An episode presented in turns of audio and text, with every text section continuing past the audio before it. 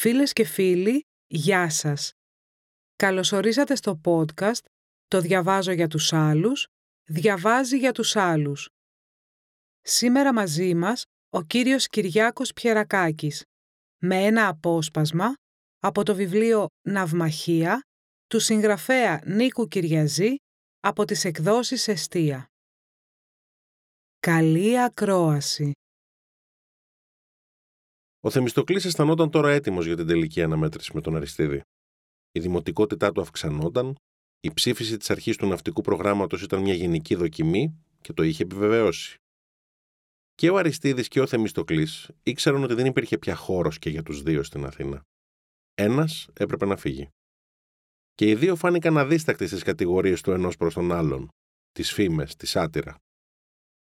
Ο Θεμιστοκλής χρησιμοποίησε ακόμη και τη φήμη του Αριστείδη ως δίκαιο εναντίον του. Τον κατηγόρησε ότι δεν σέβονταν τη θέληση και τις αποφάσεις των δικαστηρίων, άρα του λαού, θέλοντας να επιβάλλει τη δική του θέληση, τη δική του ερμηνεία των νόμων, τη δική του δικαιοσύνη ενάντια στη δικαιοσύνη του λαού, μεταβάλλοντας τον εαυτό του σε τύραννο, σε βασιλιά χωρίς θέμα. Την ίδια έκφραση χρησιμοποιούσε και ο Αριστείδης για το Θεμιστοκλή. Βέβαια, η κατηγορία δεν ήταν αληθινή. Ήταν μόνο πρόσχημα. Τούτο το ήξερε και ο Θεμιστοκλής και εμείς οι συνεργάτες του. Όμως δεν είχε τόση σημασία τώρα. Σημασία είχε ότι ο Αριστείδης εναντιονόταν στο ναυτικό πρόγραμμα και ακόμα πολύς καιρός δεν υπήρχε πια. Μαθαίναμε καθημερινά για τις περσικές προετοιμασίες, για τον εχθρικό στρατό που μαζευόταν στον Ελλήσποντο, για τις εμπροστοφυλακές που είχαν υποτάξει τη Θράκη και τη Μακεδονία. Η αληθινή κατηγορία προς τον Αριστείδη, μια κατηγορία που δεν θα καταλάβαιναν οι πολλοί Αθηναίοι, ήταν ότι ο Αριστείδης δεν είχε τη διορατικότητα του Θεμιστοκλή, αλλά μη θέλοντας να υποχωρήσει, ήταν επικίνδυνος γιατί μπορούσε να ματαιώσει τα σχέδια του Θεμιστοκλή. Αδικήσαμε τον Αριστείδη με την ψεύτικη κατηγορία? Ίσως. Εξαπατήσαμε τους Αθηναίους κάνοντάς τους να ψηφίσουν εναντίον ενός αθώου για την κατηγορία? Με στενά κριτήρια λογικής και δικαίου, ναι. Ήμασταν δικαιολογημένοι? Ναι, αν πρώτη φροντίδα κάθε πολίτη είναι το συμφέρον της πατρίδας, η σωτηρία της πόλης, ο στρακισμός του Αριστείδη ήταν αναπόφευκτο βήμα στο δρόμο για τη σωτηρία της Ελλάδας. Για άλλες μου πράξεις και αποφάσεις μετάνιωσα. Για αυτήν ποτέ. Το ίδιο και ο Θεμιστοκλής, που μόλις πραγματοποίησε τον σκοπό του, επανόρθωσε την αδικία, ανακαλώντας τον Αριστείδη από την εξορία. Έτσι, μετά το αναπόφευκτο αποτέλεσμα της ψηφοφορίας, ο Αριστείδης πήρε το δρόμο της εξορίας, αφήνοντας τον Θεμιστοκλή κύριο της Αθήνας. Φεύγοντας, είπε: «Τώρα ο Θεμιστοκλής είναι πραγματικός βασιλιάς της Αθήνας. Ελπίζω και εύχομαι να κυβερνήσει για το συμφέρον της πόλης». Ο Θεμιστοκλής ήταν ουσιαστικά βασιλιάς της Αθήνας, με μία διαφορά: ότι βασίλευε όχι με τη βία, αλλά με την πυθό. Βασίλευε γιατί τον είχε εκλέξει όχι η τύχη, αλλά ο λαός της Αθήνας. Ήταν παραπάνω από βασιλιάς, γιατί είχε ως στόχο τη μεγαλοσύνη της Αθήνας. Είχε ένα όνειρο. Σε αυτό το όνειρο είχε αφιερώσει τη ζωή του. Όλες οι πράξεις του ζητούσαν να πραγματοποιήσουν το όνειρο. Πολιτικοί λένε είναι η τέχνη του δυνατού. Άλλοι λένε ότι είναι η τέχνη του συμβιβασμού. Τέτοιοι πολιτικοί μπορεί να είναι επαρκείς για κανονικές συνθήκες. Όχι όμως για περίοδο κρίσης.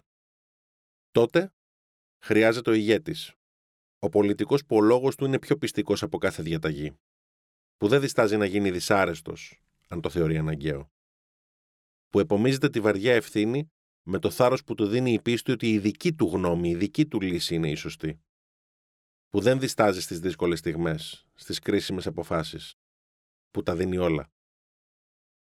Τέτοιος ήταν ο Θεμιστοκλής όταν πλησίαζε η κρίση.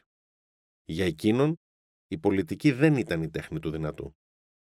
Ήταν να κάνει αύριο δυνατό ότι σήμερα φαινόταν αδύνατο. Ήταν να κάνει το δικό του όνειρο, όνειρο και συνείδηση και καμάρι κάθε Αθηναίου. Και έτσι, μόνο έτσι, να το κάνει πραγματικότητα. Το όνειρο της θαλασσοκρατορίας. Ένας στόλος που καμία ελληνική πόλη δεν είχε ποτέ αντάξιό του. Ο Θεμιστοκλής δεν κουραζόταν σε κάθε ευκαιρία να μιλά με τους φίλους και τους στενούς υποστηρικτές για τα σχέδιά του για το μέλλον της Αθήνας, με τόση ένταση και ενθουσιασμό που μας τα μετέδιδε, μας παρέσερνε, μας συνέπαιρνε. Τα μάτια του έλαμπαν με την εσωτερική φωτιά της ψυχής του. Θέλω να δείξω στους Αθηναίους το μέλλον σκοτεινό αν δεν με ακούσουν, φωτεινό αν ακολουθήσουν τις προτάσεις μου, μας έλεγε. Θέλω να γίνει η Αθήνα η σχολή της δημοκρατίας για όλη την Ελλάδα, όλο τον κόσμο. Θέλω να τους διδάξω πως κάθε άνθρωπος, φτωχός ή πλούσιος, αριστοκράτης ή ταπεινός, έχει αξία σε μια ελεύθερη πολιτεία. Έχει την ίδια αξία που αποδίδει στον εαυτό του και του προσμετρούν οι άλλοι. Να τους διδάξω πως ως ελεύθεροι πολίτες πρέπει να εμπιστεύονται τον εαυτό τους και την κρίση τους, γιατί από τους ίδιους και τις αποφάσεις τους εξαρτάται το κοινό αγαθό, η ευημερία της πόλης και των ίδιων, όχι από τις αποφάσεις των άλλων, βασιλέων, τυράννων, ανάκτων. Πρέπει να μάθουν το θάρρος και την αρετή της δημοκρατίας, γιατί αυτά απαιτεί η δημοκρατία από τους πολίτες της. Πρέπει να μάθουν τις μαγικές λέξεις της δημοκρατίας να τις κάνουν οδηγούς τους. Ισονομία, ισιγορία, ισοκρατία. Ισιγορία, ισοκρατία, ρώτησε ένας. Θέλεις πραγματικά κάθε πολίτης να έχει το δικαίωμα να προτείνει μέτρα στην Εκκλησία του Δήμου και όλα τα αξιώματα να είναι ανοιχτά σε όλους? Πολύ τολμηρό, Θεμιστοκλή. Μπορεί ένας απλός γεωργός ή τεχνίτης να αποφασίζει για δύσκολα θέματα όπως πόλεμο και ειρήνη? Αυτό ακριβώς, φίλε μου. Χρειάζεται εκπαίδευση. Αυτή την εκπαίδευση θα τη λάβουμε όλοι πρακτικά στην Εκκλησία του Δήμου, ακούγοντας τους ειδικούς σε κάθε θέμα. Για αναλογιστείτε. Αν ένας πολίτης παρακολουθεί 20 συνεδριάσεις της Εκκλησίας το έτος, πόσους ειδικούς θα έχει ακούσει για κάθε θέμα, το τονίζω κάθε θέμα, από άμυνα μέχρι οικονομία, και όταν συμπληρώσει τα 30 χρόνια του θα έχει παρακολουθήσει 200 συνεδριάσεις. 200.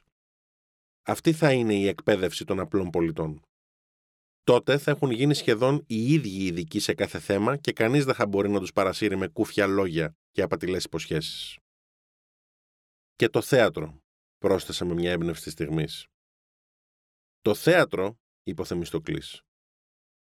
Ναι, το θέατρο. Και το θέατρο διδάσκει, έτσι δεν είναι? Ιστορία, μυθολογία, ηθική.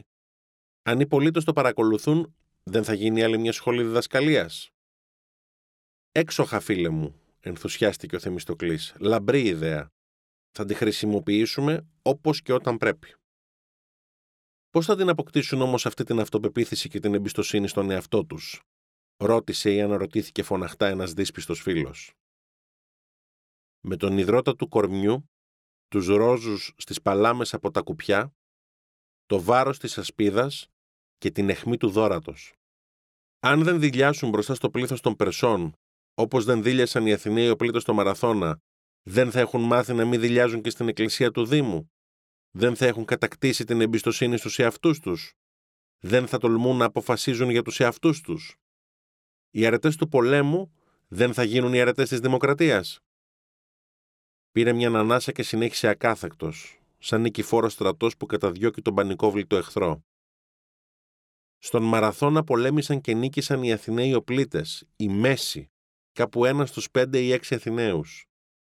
Οι οπλίτες, μεσαίοι γεωργοί ή τεχνίτες, οικονομικά περίπου ίσοι, ανέπτυξαν ιδιαίτερους δεσμούς στη φάλαγγα. Ισότητα, φιλία, εμπιστοσύνη, συνεργασία, συντονισμός στις κινήσεις. Εμπιστεύεσαι τη ζωή σου στον οπλίτη που στέκεται στην παράταξη δεξιά σου και με την ασπίδα του καλύπτει το δεξί ακάλυπτο δικό σου χέρι που κρατά το δόρι. Η νίκη εξαρτάται από την κοινή προσπάθεια. Στη φάλαγγα δεν πολεμάνε ως άτομα, όπως οι ομηρικοί ήρωες, αλλά σαν σύνολο.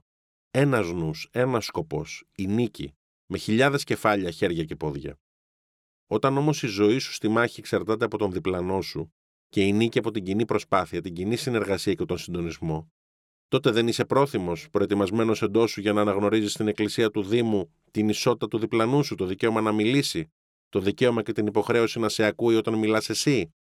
Δεν είσαι έτοιμος να το δεχτείς ως ισότιμο για την κυβέρνηση της πολιτείας? Πήρε βαθιά ανάσα πριν συνεχίσει. Και η Εκκλησία του Δήμου πρέπει να γίνει σαν μια μεγάλη φάλαγγα όλων των πολιτών. Συζητάμε, ακούμε, ψηφίζουμε, αποφασίζουμε.